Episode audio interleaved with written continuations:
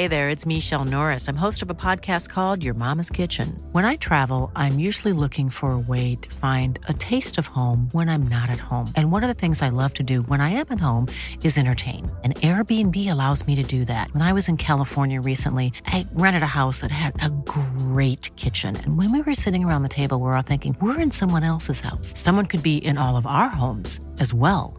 If you have a home, but you're not always at home, you have an Airbnb. Your home might be worth more than you think. Find out how much at airbnb.com/slash host.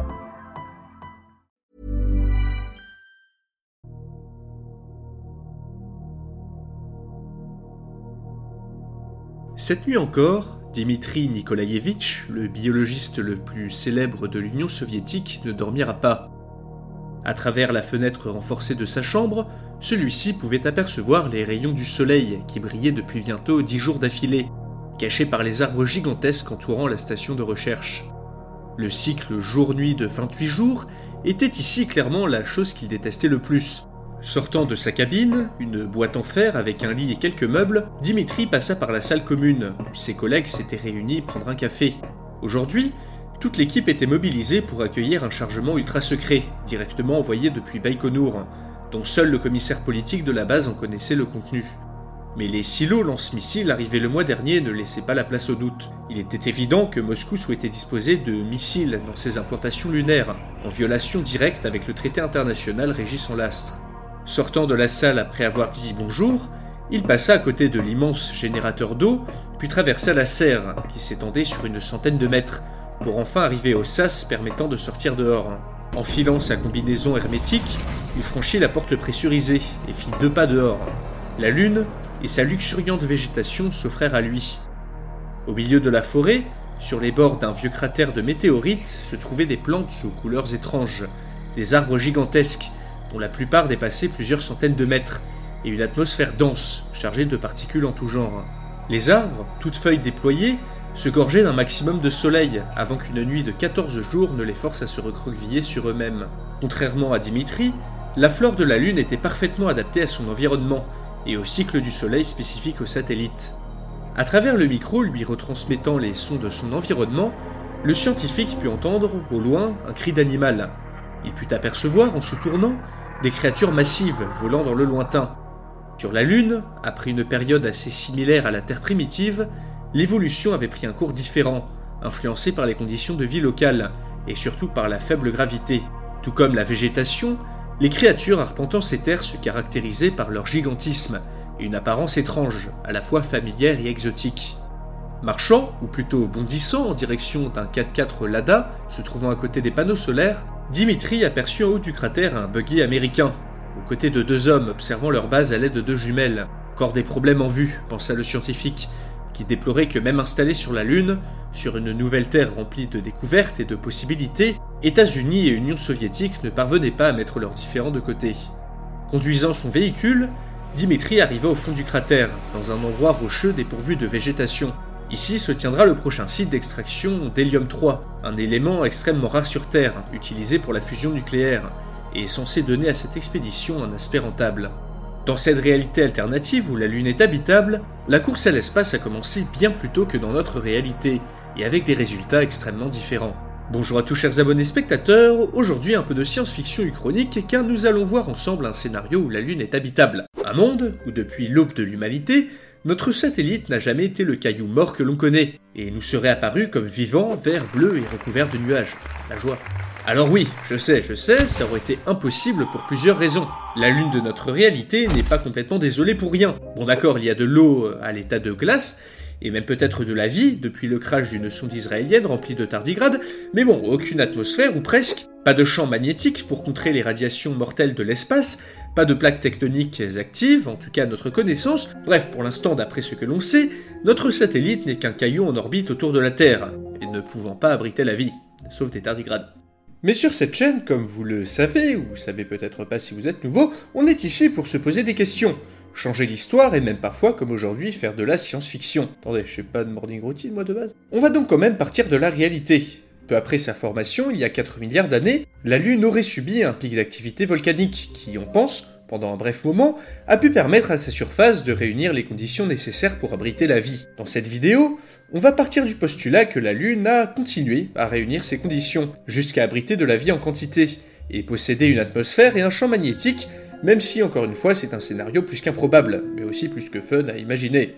Un monde, donc, où chaque soir, une superbe lune verte et bleue, pleine de vie, se serait offerte à nos yeux. Ça aurait donné quoi? On va voir ça tout de suite dans ce scénario. Depuis l'aube des temps, la Lune n'eut de cesse de captiver l'humanité. Les hommes préhistoriques, les Babyloniens, puis les Grecs et les Romains virent tous en cet astre un monde fascinant, plein de promesses et de vie. Dans le Grand Nord, de grands festivals lunaires se déroulaient chaque année, dans lesquels de sanglants sacrifices étaient faits à la divinité lunaire. En effet, la Lune était un monde assimilé au paradis des dieux dans de nombreuses religions. Dans les différents panthéons, la déesse de la Lune, quel que soit son nom, eut toujours une place importante dans les hiérarchies divines et était souvent reliée à la fertilité, car la Lune représentait l'archétype d'un monde vivant. Même après l'arrivée des religions monothéistes, l'astre fut toujours considéré comme une divinité à part, régnant sur les nuits et objet de nombreuses superstitions. Quant à y aller, euh, certains essayèrent. En priant très fort, en se suicidant, voire en grimpant au haut de la montagne la plus haute, toutes ces tentatives ratées inspiraient les auteurs de différentes époques de l'histoire, créant des poèmes, des pièces de théâtre et des livres entiers racontant les mésaventures de ces apprentis aventuriers. Et ces histoires elles-mêmes donnèrent des idées au premier vrai aventurier spatial, ou presque. Eugène Charbonnier, homme canon de sa profession, qui espérait se faire propulser sur la Lune par la bouche d'une immense pièce d'artillerie. La tentative, réunissant une foule de plusieurs milliers de personnes près de Paris, se solda par la mort de l'infortuné Eugène, qui s'écrasa sur le sol en compagnie de ses rêves d'exploration spatiale. Cette tentative, bien que courageuse, fut longuement moquée pour sa stupidité, d'autant plus que la distance Terre-Lune était connue depuis l'Antiquité. Au début du XXe siècle d'ailleurs, le satellite était déjà bien connu des scientifiques et du grand public. Sa taille, son orbite, ou encore sa masse, mais un mystère restait entier. Qu'y avait-il exactement à sa surface? Et était-il seulement possible pour les humains d'y respirer, voire de s'installer dessus de manière permanente? C'est durant la Seconde Guerre mondiale que les premières tentatives sérieuses purent voir le jour. Influencé par le courant mysticiste nazi, adepte d'anciennes traditions païennes mélangées aux idées du courant national-socialiste, le Führer lui-même, voyant la Lune comme le paradis d'origine de la race germanique, décida de mettre à contribution ses fusées V2, non pas pour bombarder Londres, mais bien pour coloniser le satellite. Le programme spatial nazi fut donc le premier à effectuer des percées majeures dans le domaine. Grâce à des investissements bien plus conséquents que dans la réalité, les scientifiques allemands furent capables d'envoyer une fusée en dehors de l'atmosphère, exploit qui ne sera pas réitéré à cause de la défaite du Reich l'année suivante. Bien plus tard, des théories du complot devaient apparaître, affirmant que les nazis avaient en effet réussi à coloniser la Lune avant tout le monde. L'orientation résolument spatiale du programme allemand ne fut pas perdue, car soviétiques et américains, comme dans notre réalité, ne se privèrent pas de mettre la main dessus. Les deux superpuissances, désormais en guerre froide, furent stupéfaites de l'avancée du programme spatial nazi. Dans ce monde, la course à l'espace put commencer dès la fin de la Seconde Guerre mondiale.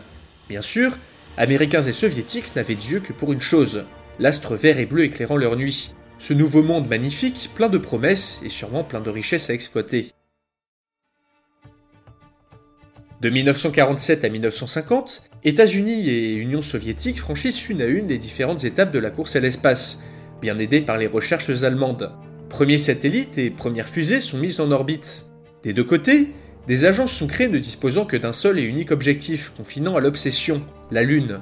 L'enjeu politique, mais aussi économique, pousse tous les partis à ne pas regarder à la dépense, d'autant que le symbole représenté par cette Lune pleine de vie est immense aux yeux de toute l'humanité. En 1954, un satellite soviétique réussit à se placer en orbite autour de la Lune et en rapporte les premiers clichés. En noir et blanc, le monde entier peut découvrir une autre perspective de l'astre.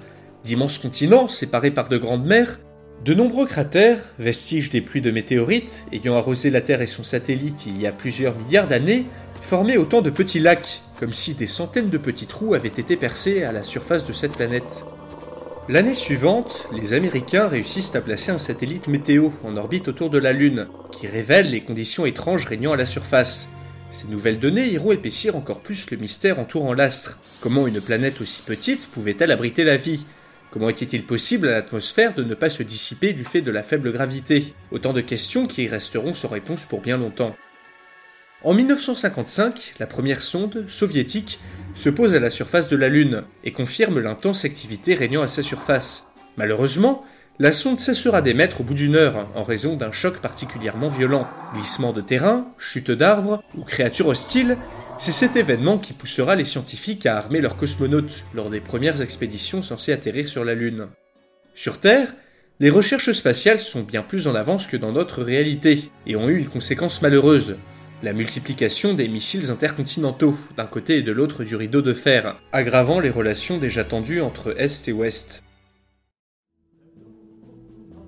Mais alors que le monde craint une apocalypse nucléaire, en avril 1960, à la stupeur générale, le premier secrétaire de l'URSS, Nikita Khrouchtchev, annonce officiellement que les soviétiques ont envoyé une mission habitée sur la Lune. Le cosmonaute, Yuri Gagarin, plante officiellement le drapeau soviétique sur la Lune, à travers l'image de très mauvaise qualité de la caméra, les spectateurs ébahis peuvent apercevoir ce qui semble être un désert rocailleux à proximité d'une forêt composée d'arbres gigantesques.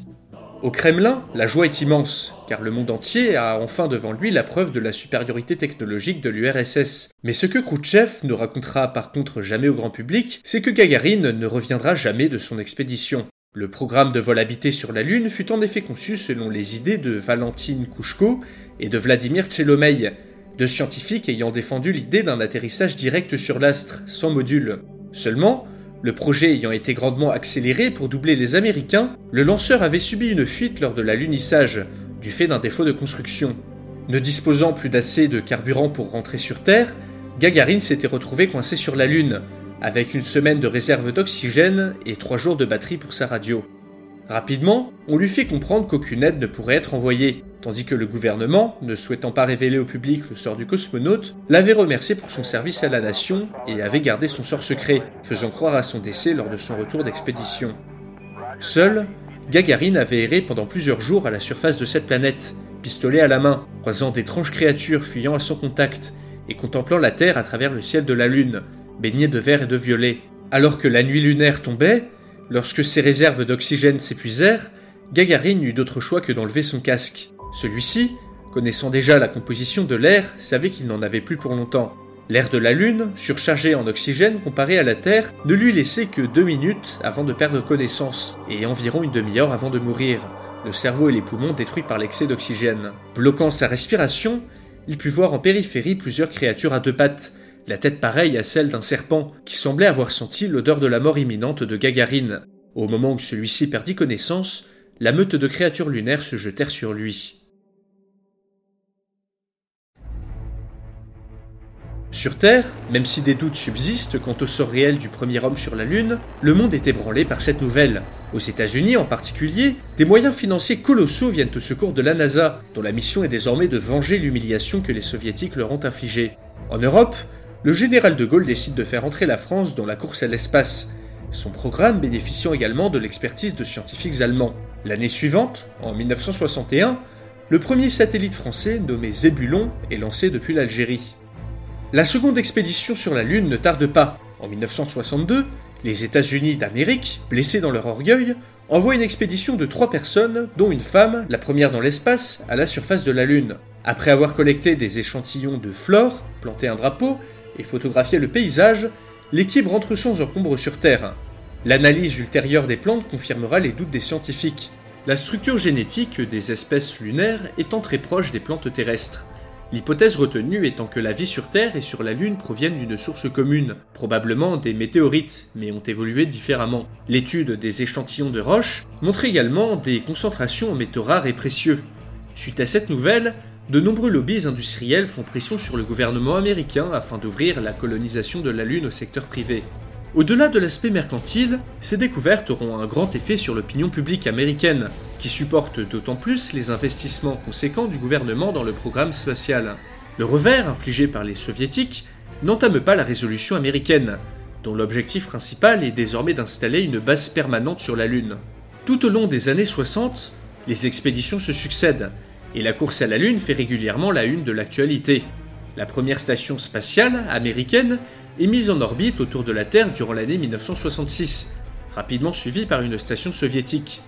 Les investissements conséquents permettent à la conquête de l'espace de prendre une toute autre tournure, bien plus rapide que dans notre réalité. Devant les ambitions américaines et soviétiques, l'Europe s'organise et décide rapidement d'envoyer elle aussi une expédition sur la Lune. En 1970, à l'aube d'une nouvelle décennie, quatre Européens foulent pour la première fois le sol lunaire, dans une expédition près du pôle Nord, qui sera marquée par de nombreuses découvertes scientifiques. L'année suivante, la face cachée de la Lune est explorée par un satellite français. La France et l'Europe entrent définitivement dans la course à l'espace. Parallèlement au programme lunaire, des sondes sont envoyées sur Mars, Vénus ou la ceinture d'astéroïdes, en espérant trouver d'autres mondes habitables. Les événements s'accélèrent. En 1972, en combinant des lancements de leur station spatiale et des lancements depuis la Terre, les soviétiques réussissent à installer leur première base permanente à la surface de la Lune, suivie par les Américains l'année suivante. Mais devant l'accaparement de l'astre par les grandes puissances, les pays du Sud et non alignés de la guerre froide protestent vivement. Ces nations veulent aussi une part du gâteau, et n'hésitent pas à fustiger la politique néocoloniale des grandes puissances. La Chine, l'Inde ou encore l'Afrique du Sud ne tardent pas à lancer leurs premiers programmes spatiaux, tout en regardant chaque nuit, envieusement, les lumières des bases spatiales occidentales et soviétiques. En 1974, sous la pression des pays du Sud, une grande conférence est convoquée à Genève, dont l'objectif est d'établir une charte internationale de la Lune. Sont adoptées en ce lieu des décisions qui changeront le cours de la conquête spatiale. Base lunaire internationale, démilitarisation de l'astre, quota d'émigration et entérinement du caractère neutre du satellite, interdisant de fait les grandes puissances y étant présentes à considérer la Lune comme faisant partie de leur territoire. Devant ce revers diplomatique, le président Richard Nixon décide d'utiliser les grandes entreprises américaines comme vecteur d'influence. En 1975, le secteur privé est autorisé à lancer ses propres programmes de prospection sur la Lune, avec l'aide du gouvernement. Partout, dans les bureaux, des hommes en costume se pourlèchent les lèvres devant l'opportunité financière du siècle. Les fous. Ils ont installé des missiles sur la Lune. Atterré par ce mépris manifeste du traité international, Dimitri Nikolaïevitch, le biologiste soviétique, contemplait d'un air hagard les quatre tubes R-12 Dvina que la base Luna 2 venait de recevoir. Devant son effarement, le commissaire politique lui signifia agressivement que cet armement n'était qu'une mesure défensive, et que la base américaine également était armée de missiles depuis plusieurs mois. Dimitri se retira dans sa chambre, au bord des larmes. Lui qui était venu découvrir un nouveau monde, faire avancer la science pour le bien et le développement de l'humanité, n'en revenait pas de l'inconscience des grandes pontes de Moscou. Pourquoi ruiner ce monde superbe avec ses armes d'apocalypse, alors que l'aspect scientifique de la mission leur apportait déjà tant de choses à découvrir? Les animaux étudiés sur place étaient fascinants. La plupart avaient développé des capacités respiratoires étonnantes, en résonance avec l'atmosphère fortement chargée d'oxygène de la Lune. Beaucoup étaient grands, du fait de la faible gravité, et présentaient une ossature légère, voire fragile. Des traits communs étaient souvent trouvés avec certaines espèces terriennes, par exemple, une forte capacité à voir dans le noir, bien utile lors des nuits de 14 jours de l'astre. Un cycle incroyable avait pu se mettre en place sur la Lune. Le jour, toute la nature de la planète semblait s'éveiller. Les arbres se déployaient et les animaux sortaient de leur cachette, où ils avaient passé deux semaines en état de semi-hibernation. Alors que la température se réchauffait, les fleurs libéraient leurs spores.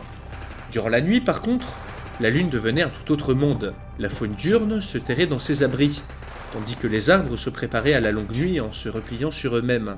Sortant de leurs grottes, de féroces prédateurs partaient en chasse, traquant les animaux lunaires n'étant pas rentrés s'abriter à temps. Le monde se recroquevillait sur lui-même, dans une sombre léthargie hantée par les hurlements des bêtes massacrées par les prédateurs nocturnes.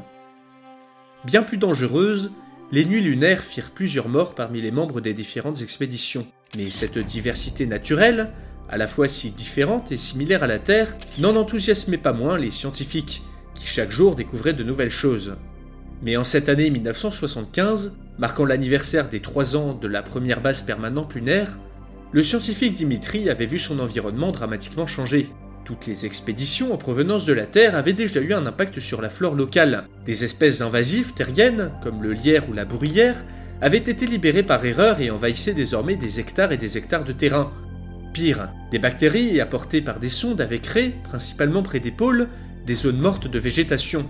Restées vierges de toutes interventions extérieures durant des milliards d'années, la faune et la flore lunaire subissaient de plein fouet l'arrivée d'espèces venues de l'extérieur. Un désastre écologique sans équivalent était en train de se dérouler, et tout ce que les gouvernements de la Terre étaient capables de faire était de prospecter les ressources naturelles et envoyer des missiles sur place. Tout ceci ne pouvait pas bien se finir, et c'est exactement ce qui se passa cinq ans plus tard. Le 5 avril 1980, un groupe de prospecteurs américains de la compagnie minière Arch Coal entrèrent en contact avec des ouvriers kazakhs ayant trouvé et exploitant un filon de métal destiné à étendre la base soviétique Luna 1.